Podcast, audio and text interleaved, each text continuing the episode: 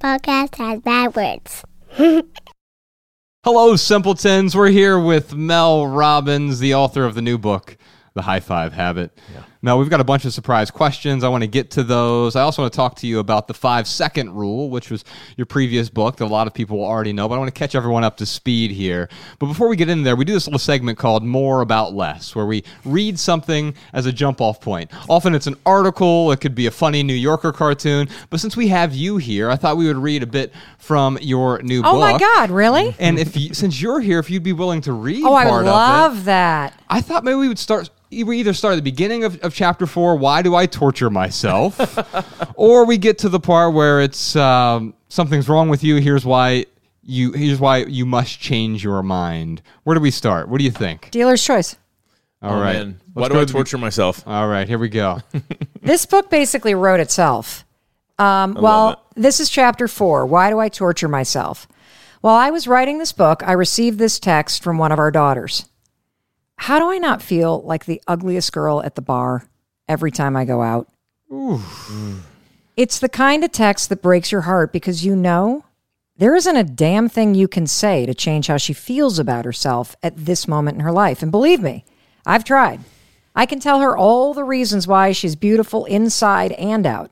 I can remind her of her incredible character attributes. I can list her achievements and gush about her sense of humor and her wisdom and her work ethic. I can compliment her for being a trusted, loving, and respected sister, friend, and colleague. I can tell her all the cheesy things that authors, motivational speakers, and mothers say to someone they love who is single and feels discouraged. Honey, you just haven't met someone who deserves someone as fantastic as you yet. But you will. Hmm. But it doesn't matter what I think Yeah. because this text isn't about me. It shows you the relationship our daughter has with herself, hmm. How she sees herself, the world around her, and how she fits into it. And I'm sure you've experienced this dynamic with someone you love. You see how amazing they are, and you gossip about their talents and their attributes and even their appearance.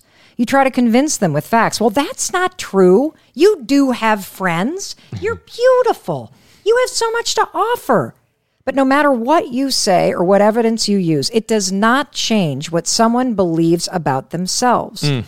They can hear it. It might make them feel a little bit better in the moment, but their brain flat out rejects what you're saying as the truth because they've told themselves they suck or are ugly or fat or a loser so many times over the years.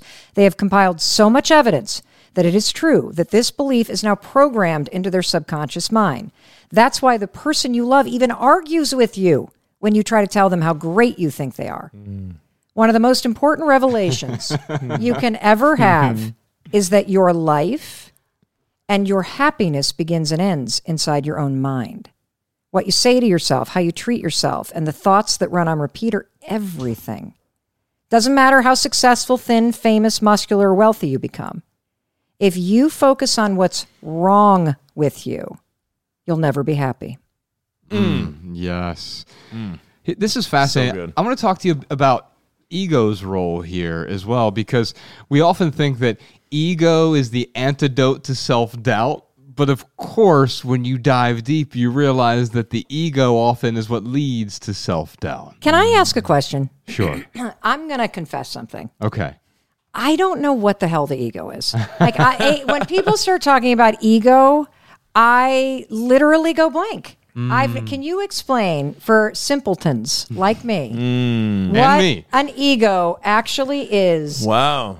Period. Yes. Because I don't know. Like when people talk about this, I'm like, what exactly are they talking about? Sure. It, it, ultimately, what we're talking about is the way that we see ourselves. Now, generally, it is there's almost this duality where it's I place myself on a pedestal, I'm better than, and then simultaneously, and here's the sort of paradox of it. I'm also beating myself up while I'm better than. So mm. I think I'm better than everyone because of X, Y, and Z. Usually it's because of the things we're doing or our potential or this innate sense.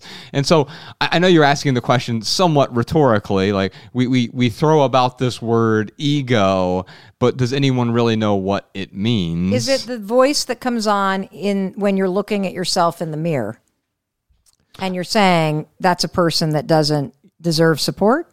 I, I suppose it could be. I, I think. I think. And by the way, we use it pejoratively as well. And I don't mean to use it pejoratively here. I'm not saying, well, that's just my ego. It's it's not good or bad. Those are nonsense concepts. But it is something that often directs us. And so it's the way that I see myself. Here's another way to talk about it. It's the stories that we tell ourselves about the way we think things should be. That terrible word, should.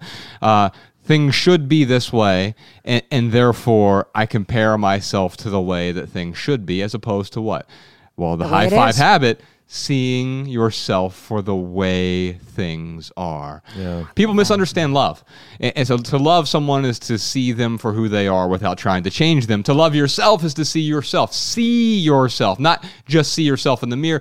I look at it as a, uh, the seeing yourself in the mirror as a metaphor. It's the seeing, the awareness of Mm. oneself. You can mean it literally. Obviously, you mean it literally, but it goes beyond the literal. It's not just checking my hair. Got That's it, not the got high it. five. Yeah, habit. okay, that helps. Yeah. O- okay. So so there is this placing of oneself on a pedestal simultaneously while we beat ourselves up. It's almost as like you're at the pedestal and like behind it you're just sort of like punching yourself in the groin. Um, th- there's the there there's the imagery for you. Yeah. Uh, the imagery I just got is that famous study about Olympic athletes and how the one that that talks about how um, the person who gets third is happier than the person that gets second. Oh. Yeah, because they got to the pedestal literally mm-hmm. and and they're just happy that they made it to the pedestal. Correct. the person who was second wishes they were first because of the comparison. So that's where the ego sneaks in and robs you of the ability to actually be present to what is. Yeah. Yes, and, and they're both egoic pursuits because that that third place person is happy that they're better than. Oh, you know what's so interesting? Yeah. Okay, so you just taught me something. Thank you. I meant the question in earnest. Okay, I'm not a psychologist. I figured out everything that I talk about the hard way by screwing up my own life. I mean, at this point, I could Us have too. 15 PhDs, but um, I I always heard the word ego and had a negative connotation. yeah, But your uh, example when you said, but yeah, but the the person who got 3rd Mm-hmm. and feels happy about it is having that's also their ego. that's absolutely got yes. it. Okay.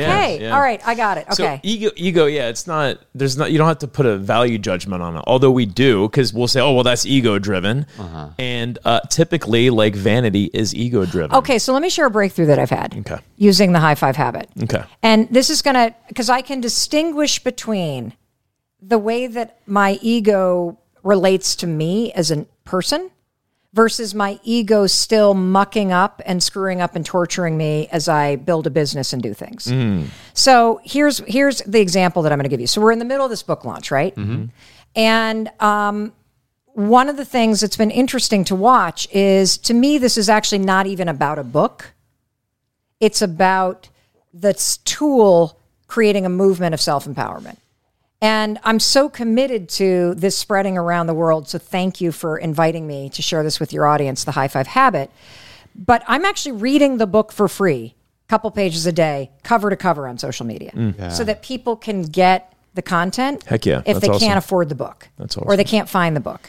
And as the High Five Challenge spreads around the world and people in 91 countries are doing five days in a row of high fiving themselves and having these crazy breakthroughs, I'm like, oh my God, this is cracking something open inside people. This is everything. Mm. And then I crack open Amazon and I see the rankings and I'm like, what? Mm-hmm. Fuck, I'm number 30. Gah! You know, like I'm like, you know, like the oh. ego comes in to invalidate and Yes. make me feel less than and actually rob me of staying focused on the impact that I want to make because at the end of the day I the 5 second rule never made a single bestseller list. It sold 2 million copies is in 36 languages and 111 people have stopped themselves from committing suicide mm. by counting backwards five, four, three, two, one. Mm. It is not about those external, and yet I know this, and it is so hardwired is. that it's killing me to like. I just don't look at Amazon anymore, so Yeah. that I'm not even putting that in my brain. But I'm experiencing the ego around things I'm doing. Now let me mm. explain you to you a breakthrough though that I'm having at the same time. Please. So I've started doing this high five habit thing in April of 2020. I've been practicing it for 18 months. We've researched it for over a year. The book just launched. Hundreds of thousands of people are doing it right now. It's extraordinary. When I look in a mirror, so I'm going to be 53 tomorrow. Before the high five habit, I had never in my adult life had an experience where I looked forward to seeing the human being Mel Robbins. Mm. I looked forward to seeing an outfit. Wow. Mm. What did you just get? Yeah, the, the you you looked forward to the superficiality of the person that Mel Robbins had created. Mel Robbins, the persona. Yeah. In- In fact, you know, personality comes from the, the Greek derivative of, of, of mask, right? And so the masks we hmm. create with our outfits, with mm. you know uh, the, the way I do my hair or whatever, like, and there's nothing wrong with those things, but if it's merely a facade that we're we're it's like we're constantly painting a burning house Oh, wow. and and so uh, I, I just I got that image in my head when you talked about that. Yeah. And so by practicing this simple high five every day, where I see myself, I encourage myself, even if it's a disappointing day, even if I screwed something up, even if I did something I'm ashamed of, I still have my own back. I still send myself into the day. Something remarkable has happened.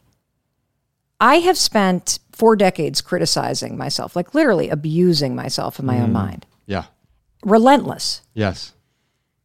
this physical movement and the corresponding science has literally reset my brain. Wow. I don't even see my face. I mean, I have to look at my skin if I'm putting on foundation like I did today. Mm. But when I look in the mirror, I don't even see a body. I see a human being, an essence, a person that's trying, a person that I love. Just like you look at your kids. Like you wouldn't even occur to you to criticize them as your first thought. Right. Yeah. Or or improve them either. Yes. We never try to improve a baby. Yes. And so there is this amazing quieting of the ego in my experience of being with myself that I have never had. Yeah. I still struggle with it as I'm building a business or I'm going through day to day life in the doing of things. That's right. But this simple high five habit and the act of high fiving the human being in the mirror has profoundly changed the way I feel about myself. Mm. I love that you talked about you've been beating yourself up for the last four decades, which sort of acknowledges that there is some sort of programming that happens somewhere after age five, you know, could be around age eight. Nine, ten, and then that programming is reiterated through society. In fact, we're told so many things are good. Competition is good. Comparison is good. Success is good. Achieving is good. All of these things that are making us miserable are so good for mm-hmm. us. No wonder we're beating ourselves up so much. We're so conf- con- we're so concerned by the superficial, by the cars and the clothes and the objects of our desire. And those things we get them and they're fine. They bring us this burst of pleasure. And in fact, though, we, start seeking that pleasure now. You know, quite often Ryan and I will be on tour and we'll really enjoy a city. And what, what is the first thing I say? Oh, we've got to come back here. I've just turned that joy into a pleasure chase. Oh, interesting. Oh, I've got to come back here now, right? And so I, what I've what I've noticed here with with our daughter, my, my job as a parent is to just avoid screwing her up. And and I think it's something else. Okay, uh, uh, I'll be happy to get there. But I, I think ultimately, what what I want to do is n- not program her the way that I was programmed to, which leads to the self doubt, to the self criticism, the self hate. It leads to us treating ourselves in ways that aren't beneficial for living. In fact, the way that we treat ourselves often gets in the way of living life. Yeah. So, you know, you said a couple things. Let's start start 0 to 5. So for some people, the self-rejection begins literally 0 to 8 months. So there's all this new research now about the way that uh, uh, an infant's nervous system absorbs either trauma or chaos or stress of caregivers. And so if you are in a household where it always felt like the next shoe was about to drop, or super chaotic, or abandonment, or poverty, or abuse, or constant microaggressions, zero to five, that can set your nervous system on edge for your whole life. Hmm. And so that can get you in a narrative in your mind that as a child, you're just trying to cope with complete chaos. And so your narrative becomes very self rejecting. Stay quiet. Don't be heard. Hide in the corner because that's how you stayed alive. Yeah. Yeah. That's how you met your needs.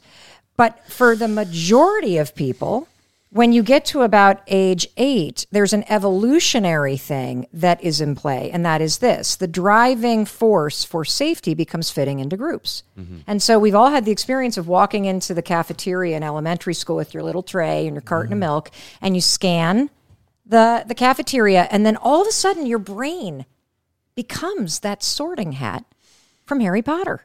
Mm. And you're like, I can't sit with them. They're the sports kids. I can't sit with them. I don't look like them. I can't sit with them. I don't have the jeans they wear. I can't sit with them. Mm. Like you start to see the world in ways where you belong and where mm. you don't. Where you're not enough. Correct. And then it's weird because I believe the self rejection begins as a way to protect yourself. Yeah. You're saying you're hmm. holding yourself back or morphing yourself into something else because you're seeking external acceptance. We all do it. It's part it's how we survived elementary, middle school, high school, college, like everything. But part of the power of this high five habit is at some point in your adult life, whether you have this epiphany because you realize, holy shit, I'm about to shoot heroin, hmm. or I need to get it, like, the, my marriage is over. I just lost my, like, I need to change my life. At some point, we all hit this rock bottom moment where we hit something solid inside of us. Mm. And that is this desire to reconnect with self. Mm. Yeah. Mm. So so the there's a weird programming that has happened to us, and it's almost as though you've deprogrammed or reprogrammed yourself. And part of this is it's not through a doing. I, I know that the, the the habit itself is it's more than a habit though. It it is it is an understanding. It's not merely it's not a mantra. It's not a here's the six things you need to do to to prevent self-doubt. No, no, no. It's a seeing of oneself for the way that things are. Yeah, And, and, and accepting of. Mm. Because the high five isn't, I see how bad it is and you're going to lose this game. That's not what a high five ever says. It's uh-huh. an accepting and a supporting through it. And so the other thing that I do think is really important to reiterate with the high five habit, though, is that it's so important to do the physical action. And now we're going to dip into the research around behavioral activation therapy. Okay. So, just as powerful as cognitive behavioral therapy, behavioral activation therapy is therapy that coaches and leads people through a whole philosophy that's grounded in act like the person you want to become. Because what happens when you start taking the actions of a musician who's playing, mm-hmm. you ah. pick up the guitar for a half an hour. Right. When you take the actions of somebody who's a published author, you spend a half an hour every day writing. Mm-hmm. When you take the actions of somebody who loves themselves, you high five yourself in the mirror. Mm. Your brain sees the action, and that changes your reticular activating system, the filter in your brain in real time. Wow. And your brain starts to go, oh, oh, oh, oh, wait a minute. This human being is somebody who supports herself. We don't criticize her. In fact, in this high five challenge, we had somebody write that he was really shocked because you've received so many high fives in your life, you can kind of remember them. I can remember running road races. And I can remember like feeling that high five, you know? Yeah. And I think you can probably remember certain moments in your life where you felt the high five. It's like um, uh, it's like a lived experience. Yes. This guy said, Mel, the craziest thing, and we've started to have other people report this. The high five gives me the dopamine and the jolt in the morning, and it sends me into the game, the game of life, feeling like, okay, no matter what happens, I'm going to be okay. I'm going to do my best. Whatever. I'll be back here tomorrow morning to pick myself back up. But he said, I also remember and have the image and the feeling. It lingers. Wow. Yes. And so the physical thing is really important because your brain, by seeing yourself doing it, it's changing the filter in your mind in real time. Yeah. You, you may have noticed when you showed up, you got a hug from most of the people in Yeah. this room, and and you know Ryan and I have known each other since we were fat little fifth graders, and we still hug each other every time we, we see each other, and.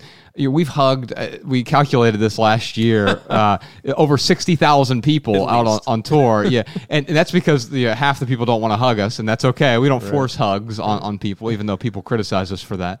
Um, and, uh, and and so what's fascinating is this morning I was having a really rough morning. We had this huge snafu on, on YouTube. We were trying to adjust it, and we we were limited on time. And then uh, Danny just he saw that I had this this look on on my face, just like oh this is overwhelming. What terrible time. And Danny just comes up and he gives me a big hug, and it's just like ah, there's there's this moment where where that the physicality it changes whatever's going on in the brain Yeah. in the moment and, and so any of the, the thing associated with a high five or a hug or other physiological changes that literally change our state Yes. We don't even think about it because what we try to do is we think we try to think our way out of it and it. it just spirals us down Well, if you didn't think your way into the issue, you're never going to think your way out of it. you need a corresponding physical interruption. Yeah. Tweet that podcast. And, and here's the other thing the study about the NBA proves this. So they studied NBA teams. Uh, researchers did. I think the study was in 2011. You can also find a fascinating article about this in the Wall Street Journal. And researchers looked at NBA teams and they wondered is there any behavior in the preseason that can predict who's going to be the most successful, winningest teams at the end of the season? You better believe there is. really Yes, the winningest teams have the most pats on the back, fist bumps, and high fives in the preseason. The teams with the worst record, everybody in Vegas pay attention. Uh, the bets can now go. The teams with the worst records have the least number of pats on the back, fist bumps, and high fives. Why does that matter? It matters because these are not just throwaway gestures. Right. These are expressions of trust, partnership, and momentum and optimism. And your brain recognizes it. So a team that starts the beginning of the year by high fiving and supporting one another, they create momentum, trust in the beginning that carries them throughout the team. If you've got a team that doesn't do any of that, everybody's in it for themselves. yeah. And when they studied kids and they wanted to know, for example, and this is a published study in the Frontiers of Psychology academic journal, they wanted to know what's the best way to coach and support kids through a really challenging problem. So they divide kids into three groups, and the first group, as they're working through this terribly challenging issue and sweating it out and upset and frustrated, the researchers come over and are like, It's okay, you're really smart. You can handle this. Mm. Helps a little. The old mm-hmm. fixed mindset, right? Uh-huh. The second group gets the growth mindset ty- type of reassurance, which is rewarding the effort. Oh, your perseverance is awesome. You're going to get this. Keep working hard. I see you. It's great. That helped better than mm-hmm. telling somebody they're smart. The third group, no joke. uh-huh The researchers said nothing. They simply walked up to a kid as they are toiling away at something really hard and gave them a high five. Those little kids that got the high five outworked those other kids like tenfold. Do you want to know why? It's incredible. No words, because a high five affirms your deepest needs of being seen, of being gotten, Mm-hmm. and being celebrated and encouraged. it circumvents the thoughts in a way. Yes. Yeah. It- and in fact, there was this thing I wanted to talk about on, on the minimal. It was a one of my other pithy little minimal maxims here, but it was be careful what you think because thoughts turn into opinions, opinions turn into beliefs, beliefs turn into ideologies, and ideologies turn into dogma. So really quickly, quickly we can turn into that spiral. Like, I have this thought about myself. If all of a sudden, oh, I'm stupid but then that becomes a belief that I'm clinging to. Mm-hmm. Mm. And I start to build ideologies around how stupid I am. And, and now it's a dogma that I'm holding so closely that no matter what I think, no, it's not going to deprogram it. Yeah, and so the high five does deprogram it Right. because it's an act of defiance. Right. It's like, actually, I still got you.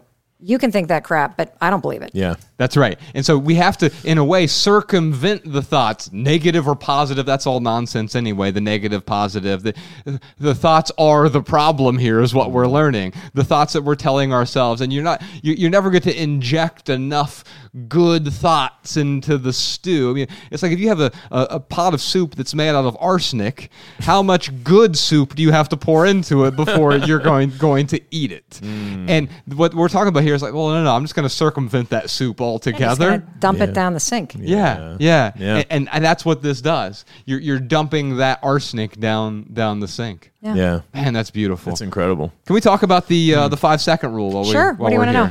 Um, well, for for those who are uninformed, unenlightened, what is the five second rule? So the five second rule is a brain hack you can use to uh, tap instant motivation, courage, or confidence when you feel yourself hesitating. And um, it's very, very simple. Uh, there's a five, here's how you're going to do it. The moment you know you need to do something, whether it's get up from the couch and go to the gym, or put down social media and start writing your manuscript, or it's speaking up more at work, or it's having the hard conversation, just count backwards. The second you feel yourself hesitate, five, four, three, two, one, and then move. And something crazy is going to happen. You're going to see yourself push through the procrastination, the self doubt, the fear, the anxiety that is keeping you from taking the actions that change your life. And I invented this in 2008, February, on a Tuesday morning in February 2008, outside of Boston, Massachusetts. Mm. I invented this because I was literally circling the drain in my life. My husband and I were 800 grand in debt. Yeah. Um, he had gone into the restaurant business, uh, pizza place outside of Boston. The first one was super successful. And so, like complete morons, we uh, ignored everybody's advice because what could possibly go wrong in the restaurant business? And we. They're always successful. yeah, yeah. Uh, and so 1% makes it beyond four years. Wow. Should have done our research, but um, we cashed out everything 401ks, kids' college savings. We took out a home equity line because that's free money. We Wow. got credit cards, maxed them all out, and shoved it all into the business. And we started, or I shouldn't say we, it was he and his business partner started to open two more locations. And uh, the housing crisis hit in 2008. Yes, it did. And the second location closed four months after it opened Wow. at twice the budget. And they started factoring, which means they started trying to pay their rent by taking percentages off the credit card receipts off of the. I mean, the liens hit our house, you guys. We had three kids under the age of 10. Nowhere in my life plan or vision board was there a photo of me wasted, screaming at my husband and sleeping until noon while the kids missed the bus and didn't go to school. That was not like part of the plan. Mm. And I lost my job right around the same time. And like so many of us, I knew what I could be doing. Yes. I knew I should look for a job. Hmm. I we need money. I couldn't afford groceries. Hmm. I knew I needed to call my parents and ask for help. I knew I needed to exercise. I knew I needed to not drink myself into the ground. I knew Chris wasn't trying to bankrupt us. Hmm. And he was spiraling in shame, but knowing isn't enough. Especially when your nervous system is on edge, especially when you're emotionally frazzled, especially when you feel stuck. You got to know how. How the hell do you make yourself take the actions when you feel paralyzed or overwhelmed or scared or unworthy or resigned or lost? How do you do that? Yes. And for me, it came down to the fact that I could barely get myself out of bed. Mm. I became a person I didn't recognize. You know, I would, the alarm would go off, three kids, got to get them on the bus. I would literally lay in bed. The anxiety would just hit me like a tidal wave. Mm. And I would marinate in it like a pot roast. Mm. And then I would hit the snooze button, hit the snooze button, hit the snooze button. You were so overwhelmed that it felt like no matter what you did, it wasn't going to even put a dent in that overwhelm. I love what you just said because here's the thing, and this is perfect for minimal, minimalists. Hmm. We make an enormous mistake in life in believing that our problems are big, therefore the solution must be.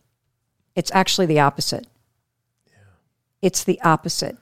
It is the simplest thing that changes the entire trajectory of your life. Hmm. You're actually one decision away from a completely different life.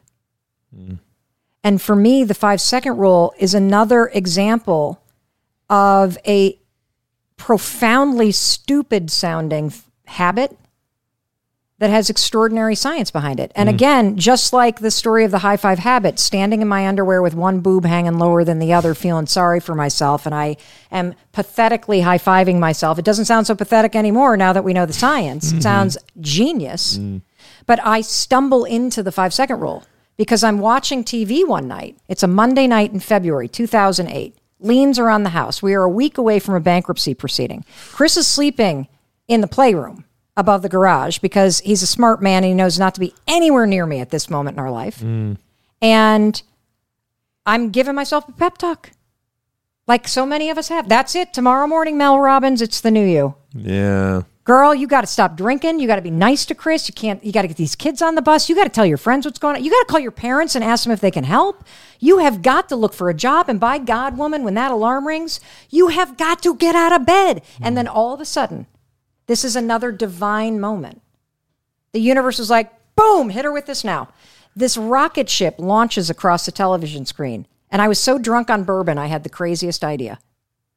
I thought tomorrow morning, that's it. I'm going to launch my ass out of bed like a rocket ship. I'm going to mm. move so fast, I won't be in that bed when the anxiety hits. Mm. That was the moment. The next morning, Tuesday, February, Boston, Massachusetts, 2008, the alarm goes off. Now, I'm going to introduce you to something that once you see it, you cannot unsee this thing. Okay. There is a five second window that defines your entire life, that defines how much money you make, mm. how happy you are, what your relationships are like. It's a window of hesitation that exists. Yeah. It's the moment between courage and fear stopping you, mm. inspiration and procrastination taking over, confidence and self doubt silencing you. If you can teach yourself how to move within this five second window of hesitation, you change everything. Mm. Psychologists call this a difference between a bias towards thinking and a bias towards action.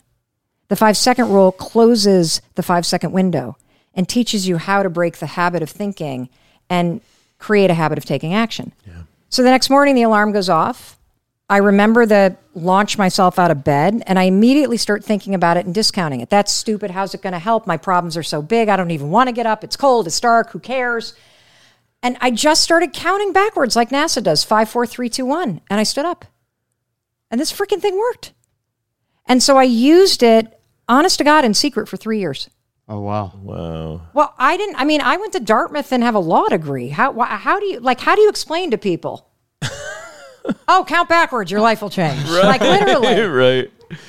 it sounds so stupid. But oh. every time I knew what I needed to do, but I didn't feel like it. When I counted backwards, five, four, three, two, one, something switched, mm. and I moved. So I use it five, four, three, two, one. Don't have a glass of wine. Five, four, three, two, one. Don't snap at the kids. Five, four, three, two, one. Pick up the phone because you've already said it. Thinking about it doesn't change your life. You actually have to take the actions that change your life. Mm. So I never intended to tell anybody because I didn't know why it worked.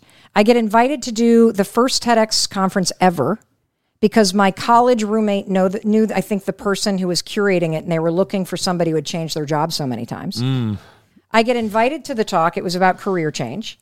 I was not going to talk at all about the five second rule because I still didn't know why it worked. I, at this point, changed my life. The restaurant business was kind of out of the gutter and mm. was back on track. We still have $800,000 in debt and liens on our house. Mm. We are still barely making the ends meet. Mm.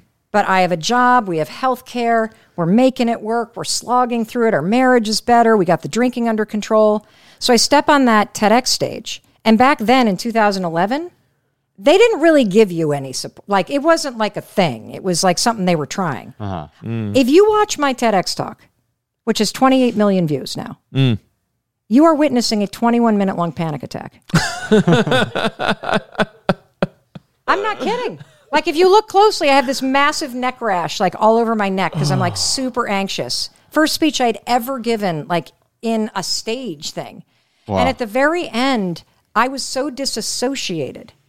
I forgot how to end the talk. Mm. And I look out into that auditorium and I say, "Oh, there's this thing I do." I call it the 5 second rule.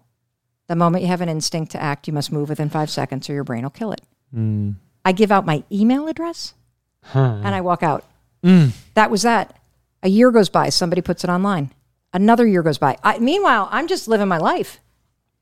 And 2013, people start to, to message me on Facebook. Hey, I saw that thing in San Francisco. I'm like, oh, we're in the audience? They're like, no, it's online. I'm like, it's online?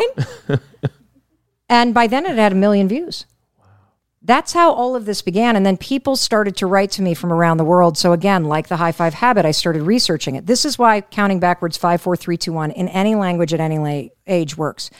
And it's working for veterans and uh, massive trauma practices to help people reprogram the triggers associated with PTSD. Pediatricians around the world use it to help kids interrupt the worry loops that trigger physical anxiety in their bodies. We know of 111 people who have stopped themselves from attempting suicide Incredible. by counting backwards five, four, three, two, one. Um, it uh, it works because the patterns of behavior, whether it's procrastination or the relentless beatdown or a bias toward overthinking, those patterns are stored in your basal ganglia. When you think about something for more than five seconds, you drift into your subconscious and into autopilot. Mm-hmm. When you make a decision to count backwards five, four, three, two, one, counting backwards requires you to focus when you start doing it. Mm. So it awakens the prefrontal cortex and draws your mind to focus on the counting. It's a mm. little uh, what they call starting ritual and habit research, cheat code for your brain that flips off the part of the brain that sabotages you and flips on the part of the brain that you use when you're learning new behavior, thinking strategically, all of that cool stuff. And so, um, you know, it has spread around the world. Uh, I'm super, super, super humbled and proud. I never thought I would put anything out in the world even more powerful than that. I thought the five second rule was my legacy. And I will tell you, having used the high five habit, it like just chokes me up so much because like the five second rule propelled me. Mm. It helped me cut through the bullshit that was holding me back, whether it was trauma patterns or it was uh, negative talk or opinions or a bias towards overthinking or anxiety or fear. It helped me punch through it mm.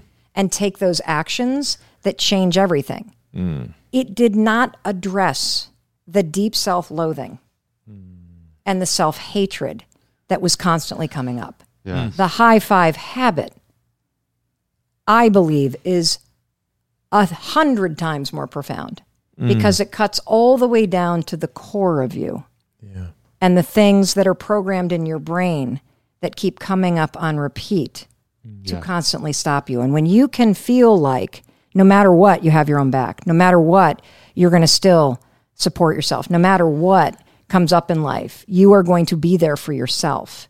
Yes. Yeah. It changes everything.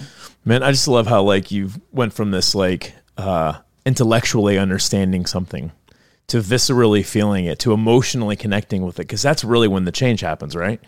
And these the 5 second rule, the high five habit. I mean, these are really simple ways for people to go from that intellectual part to emotionally connecting with it. It's yeah, you're a freaking genius, Mel.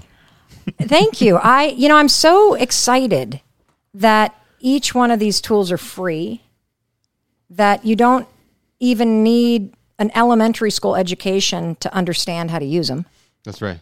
that they in, each encapsulate decades of research in psychology, in human behavior, in physiology, in neurology into one simple action somebody can do to propel themselves or to heal that relationship that is the most important relationship that you have. It's like just extraordinary. Yeah. It really is. Emma the immigrant has some surprise questions for us. How about we we uh, let's talk to Amber here. How do you move past childhood trauma and learn to love yourself? I have a tool for this. Let's talk about it. So I experienced childhood trauma at the age of I was fourth grade. I uh, was molested by an older kid during a sleepover, mm. and in the range of stuff that people can survive in that category, this was very mild. So one time incident, um, and it was not somebody that I knew, but mm. still, I was awoken in the middle of the night to discover this was happening. Mm, and then I disassociated. And it's really important for everybody to understand that trauma is deeply personal. How your nervous system imprints and remembers an experience is very different than how somebody else will. So you can grow up in the same household with a wildly abusive alcoholic parent who mm-hmm. beats both of you up, mm. and one of you may have a completely different trigger. The can of a beer can mm. opening Yeah. triggers you to go on edge. While your sibling might it might be the the gravel, a car tire on a gravel makes them go on edge. Yeah. Because your nervous system is remembering this stuff to sound an alarm later in life to protect you. And so I have recently, I mean, I've done EMDR, I've done the guided psychedelic modality mm-hmm. with uh, MDMA, which has been extraordinary. Mm-hmm. Because, like we said earlier, if you didn't talk yourself into this shit, it's very hard to talk yourself out of it. You got to actually do a physical reprogramming. Mm-hmm. But in the book, we spend a lot of time talking about something called the vagus nerve, which is a treasure in your body, which you guys know about. Mm. This is critical for healing trauma. So, your vagus nerve is an on off switch mm. between your parasympathetic nervous system, which is your alarm, dysregulated fight or flight nervous system, mm-hmm. and your sympathetic nervous system. And you can do something that I call high fiving your heart. So, you put your hands right here mm. Right in the center of your chest. We, bo- we all have big mitts and press down, and you can mm-hmm. kind of feel almost like a release when you do that. And we're mm-hmm. going to take a deep breath. And then you, as you press, you're going to say these sentences after me. I'm okay. I'm okay. I'm okay. I'm safe. I'm, I'm safe. safe. I'm loved. I'm loved. I'm loved. loved. Hmm. What do you feel? Feels good. Feels like I'm giving myself a hug. Calm. Yeah. Yeah. And, you know, some mornings you might need to say it 53 times. Right. There was a woman that wrote to us, and uh, she had seen a video where I was talking about the high five habit and the five second rule and the um, the high fiving your heart. And she wrote to us from a domestic violence shelter. And she said, you know, I experienced severe childhood trauma from the age of four to I think it was 15. And I've just escaped a very abusive, physical, physically violent relationship. And I've lost everything. I'm in the shelter. I know I have a very long road. Yeah. For the past five days, I have been high fiving my reflection and I have been starting my day when I get out of bed by high fiving my heart.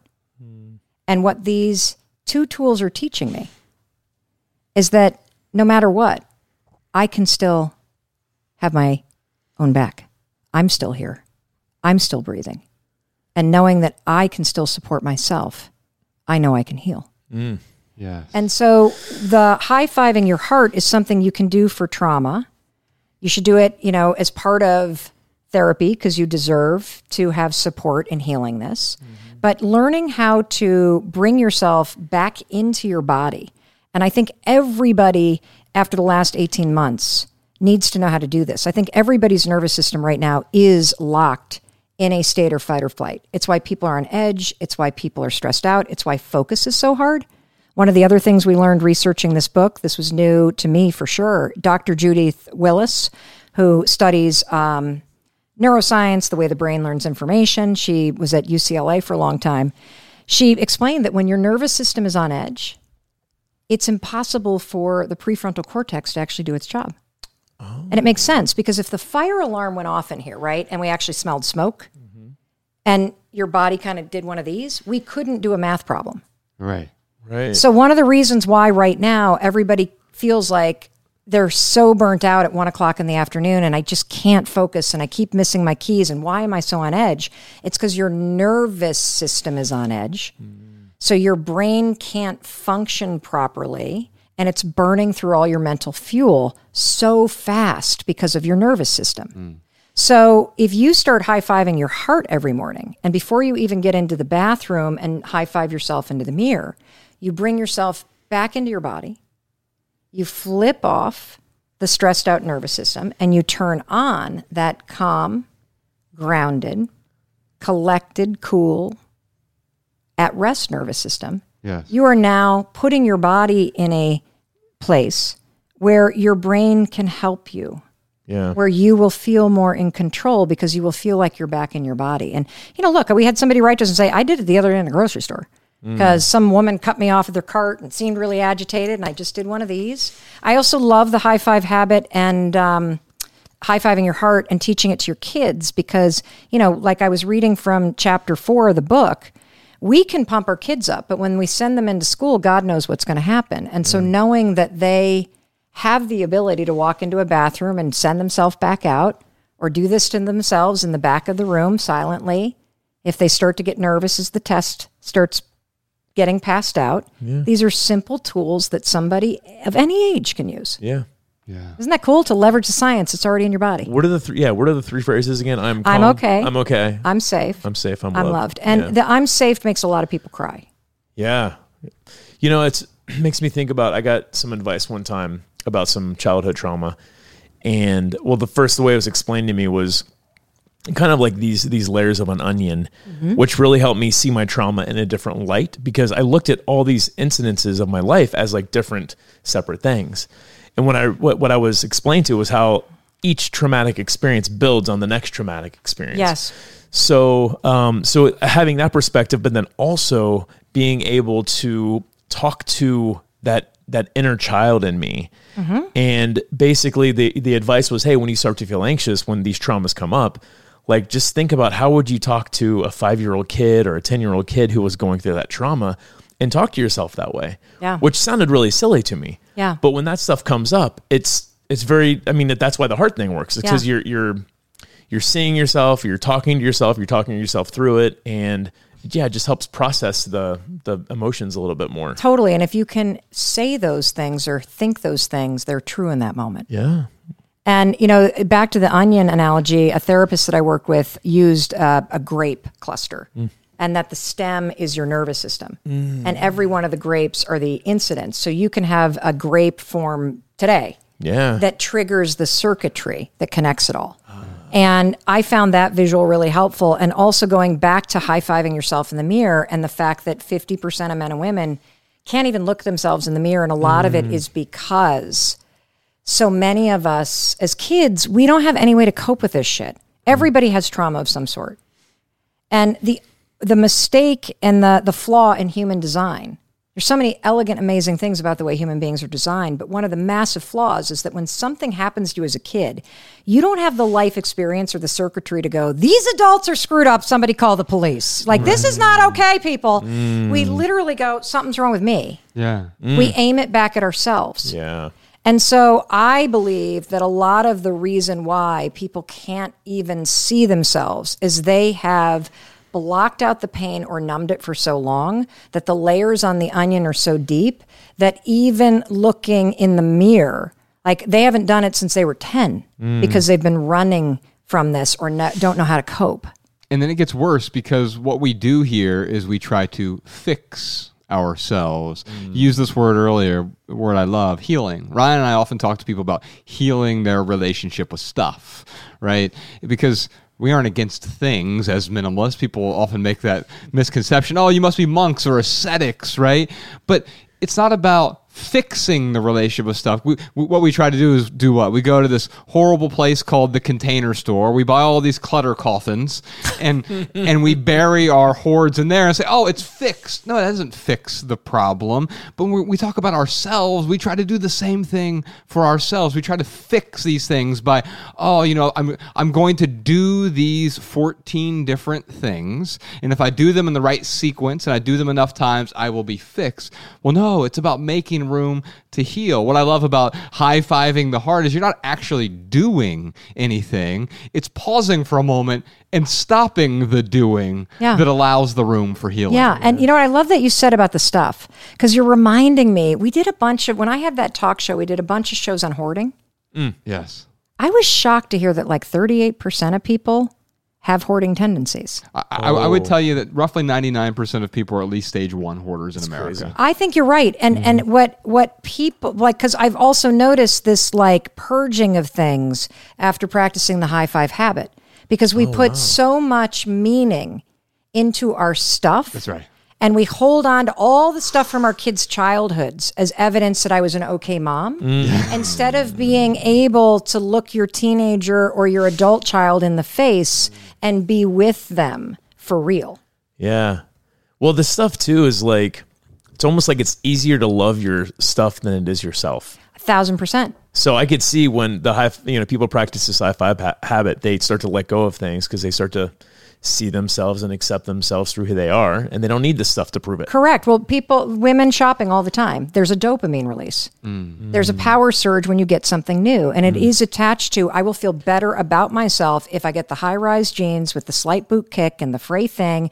Like it's all about chasing something outside of you rather than what the high five habit is teaching you, which is how to stand with yourself, regardless of the mom jeans or the high waisted or what wash you're wearing today. Like it, mm-hmm. and just see a human being that's worthy of love and support where you are. Yeah. That's beautiful. And, and what I love about this is it's not prescriptive. It's not, well, yeah, Ryan, if you just accept yourself, you'll be fine. Right. Okay, good luck. Good luck trying to do the three or seven things to accept yourself. Mm-hmm. I don't even know what that means to try to accept your You can't do acceptance. Mm. But in a weird way, you can. What you're talking about here is the closest thing to doing acceptance. It's merely seeing yourself for who you are. And it's by through that seeing, acceptance arises within Yeah, you. but I'm telling you, it is the physical action. Yes. Yes. It's the, it's Yeah. literally the demonstration and the treatment. Because I, for a long time too, like you guys, I'm like I've read the research. I know there's that interesting study out of the UK where they looked at absolutely everything anybody can do, from meditation to exercise to relationships to change in diet, on and on and on. What has the greatest impact on your fulfillment and happiness? What behavior change? Oh, What is it? I don't know. Being kind to yourself. Mm. And it's the one thing that none of us know how to do. And so when you physically unleash the dopamine by high fiving your reflection in the mirror, when you physically give yourself a jolt of celebratory energy through your nervous system by just high fiving yourself in the mirror, when you physically shut down the decades of self criticism and self hatred and self rejection by high fiving yourself in the mirror, Yeah. you are demonstrating to your brain that that chapter is fucking closed and there is a new chapter that is beginning. Hmm. And it is a chapter where you treat yourself. Because for years I read this stuff about self love and self acceptance. I didn't know how to do it. Hmm. Right. This one gesture without saying a word has inverted absolutely everything for me. Everything, because it's about demonstrating it. Mm-hmm. Most advice is so fucking fluff and shallow because people are doing what I call kitchen sink self help. Mm. Ah, here's my seven things that you know you're going to forget, and I'm not going to explain why they work, and I've just kind of thrown them together. Right. And yep, you should love yourself. Yep, you should look in the mirror and be kind. Yep, you should do this. Yes, but how? Mm-hmm. Yeah. How? And th- what I love about what we've discovered in researching this is the how. The high five to the heart mm. Is a how. The high five in the mirror is a how. Well, I mean, these things are because it is the physicality that that triggers the the the that feeling. So it it is in an essence the how. Um, but yeah, again, just going back to like that's a it's a trigger is, is what that physic. That's why the physicality is so important with it. Yes, Yeah. it is. It's a positive trigger. Right. Thousand Absolutely. percent. Yeah. That's right. We got a question here from Tracy. How do you strike a balance between loving and accepting yourself for who you are, but also striving to better yourself? For example, reducing addictions, stopping bad habits, or losing weight.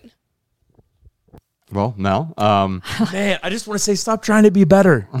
yeah, I I think one of the problems is we we presuppose that doing something to make us better is actually going to make us better, but it often hmm. covers up the problem that is deeper. And so we do all of these superficial things, all, all of the the things that appear like they're going to improve our lives, the, mm-hmm. the self improvement, but we're not actually improving the self. We're improving the circumstances that surround the self, but often those circumstances are making us miserable. Well, um, the way that I would attack this question is by using an analogy. So let's think about either a walkathon or a, or a marathon 26.2 miles. If you've ever run one, you know that the most incredible part of doing a walkathon or a marathon are all of the spectators along the side cheering for you and high fiving you every step of the way. If you've ever been a spectator at a walkathon or a marathon, you know that the energy is infectious. Yeah. We don't stand at mile seven and go, "You're not done yet."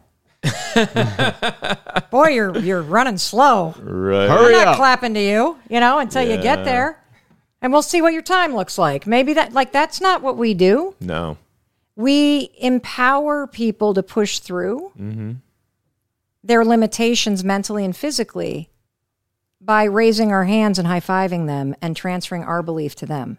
Yeah. And what I'm here to say is we have been overwhelmed by the number of people. The day we published the book, somebody wrote to us and said, I was in a church basement at an AA meeting, and somebody stood up and said, I have been practicing something called the high five habit. I watched this woman on YouTube. I am telling you, everybody, we all need to get on the bandwagon. I am shedding shame one high five at a time. Mm. And one of the reasons why people stay stuck is because they're trying to do the things that change their lives while still judging the hell out of themselves for where they've been or where they are. And so I believe, again, I sound like a broken record because this is so foundational that if you do want to manage addiction, if you do want to change your habits, if you do want to improve your life, you will not do it by criticizing where you are because research shows it's demotivating. You will not do it by beating yourself up. You will change the same way a marathon runner finishes a race because your life is a marathon.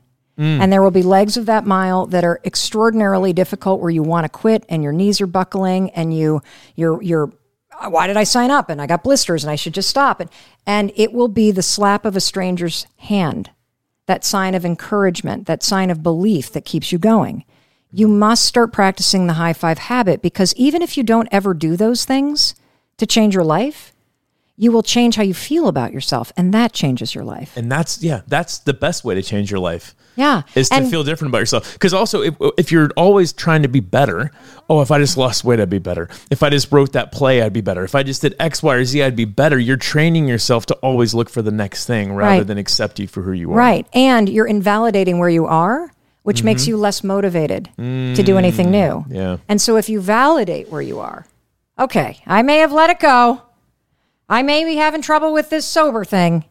I may have a lot of regrets, but by God, I see you and we're going to try again today. Mm-hmm. Yes. That's what that says. And that sends you into your day physiologically, neurologically different. Mm. and that is what will motivate you to do the hard things, to say, no thanks, I'll take the seltzer. Yeah. Yeah. Yeah. Hmm. Let's wrap up with a question from Renee. How do I help and interact with people who speak negatively about themselves? How do I help and interact with people who speak negatively about themselves? So we surround ourselves quite often with people, and often those people are negative, and it man is it contagious mm. because misery encourages others to pull up a chair and stay a while, mm. right? And so I've noticed that if I spend time around people who are gossiping about other people, I feel drawn toward doing that, even if I didn't feel compelled to do it beforehand. Mm-hmm. Let's talk about this. Well, with gossiping, um, one thing that you can try is you can say, hey, let's just talk about everybody who's here. Like, just redirect the conversation. Yeah. That's it. Like, just, I, I have, a, I like to just talk about people that are here. Who knows what's going on in their life? Like, that's it. Just redirect it. Um, Because, you know, small minds talk about people. And I, I think that, uh, again, that person that's gossiping and trashing somebody else trashes themselves in the mirror. That's what they do every morning. They hate themselves. That's why they are busy picking apart other people to feel better. Uh, and they also don't have anything else going on in their life. That's why they're busy talking about what everybody else is doing or not doing. So, uh, a healthy dose of empathy and uh, judgment at those kind of people for me helps me distance myself from it. Um, the second thing that I would say about negativity is first of all, you can't change anybody else. So, don't even bother trying. Amen. And the, the but what you can do is you can manipulate. And so this is some things that work. Um, I noticed that with some negative people in my family, the more that I actually cheer for them, the more they kind of cheer back. Because they're negative because they look in the mirror and they feel negative about themselves. They probably don't even hear how negative they are. That's right, because it becomes a pattern. And so what you're saying is if that negativity rubs rubs off on me, the cheering can also rub emotional off. contagion. Of course, there's lots of research about this. And then the third thing is this. I did this once with a friend that I lost. But it has a, a really interesting ending to the story. So I had a friend that was in a relationship with a guy that was not really helping her, and it was re-triggering an eating disorder because the the guy was just not treating her well and she was constantly insecure about whether or not the relationship was going to last and she kept going on and on and on and on about the dude and she was not eating and I finally said to her listen, I'm not your therapist. Hmm. And I care about you deeply. Yeah. And so, unless you're actually going to get into therapy and address this, you have lost the right to talk to me about this anymore. Ooh. Because I cannot, in good conscience, because I am your friend, be your earpiece for merely venting. Yeah. I need you to start taking action to change. Mm-hmm. So she unfriended me. I never talked to her again. And then she reached out literally two decades later and said, I did not know what to do. You were the one person that called me out on it. And I had a huge breakdown that weekend. And then the guy broke up with me, and I went inpatient for the eating disorder and some of my issues. And it changed the entire trajectory of my life. Wow. And so I think we're all so scared for the like uncomfortable conversation when in fact maybe somebody complaining is a cry for help and you're the strong friend that they need to call them out on it. Yeah. Oh man, Josh is that strong friend for me. Like I'll start complaining about something and he'll be like, "Hey man, I'm really trying to be positive right now. Can you not complain about the LA traffic?" And I'm like, "You know, you're right. I probably shouldn't just sit here and bitch about LA traffic." Uh, and and yeah, I'll, I'll do likewise with him too. So yeah, I, I agree. Like it's a tough conversation, but sometimes you just have to step up and say, "Hey, I'm really trying to stay positive today." And like this is this is doing the opposite of, of what I'm intended to do today. Yeah. Mel Robbins, I want to acknowledge you. Yeah. I want to thank you for being here today. Uh, folks can check out the High Five Habit. Where else should they find you? Um, Well, you know, I want you to, if you want to hear the book for free, go to social media because I'm reading it on every channel, cover to cover, for free. So people who can't Awesome. afford it, um, we have a high, we have something called the High Five Challenge uh, that you can do for free. Hundred thousand people are in it right now from 91 countries. Highfivechallenge.com. With the And- number five, right? Yep, with Yeah. the number 5 And um, I'm sure they'll put the link in the show notes, but if you Google it, you'll find it too. And um, you get five days of coaching and tools, and it's not on Facebook. It is actually on an app that I've arranged for everybody to have free access to. Okay. So that we could have an ad free, amazing experience without cross posting and all kinds of garbage that happens in Facebook groups. And uh, the second that the first five days are over, it's flipping into evergreen so that you can be in there with hundreds of thousands of people around the world and get the support and the energy that you need right now. Incredible. That's Man, beautiful. You're awesome, Mel. We'll put a link to all of that in the show notes as well as the new book, The High Five Habit. If uh, you leave here today with one message, let it be this love people and use things because the opposite never works. Thanks for listening, y'all. Thank you so much, patrons. The Minimalists.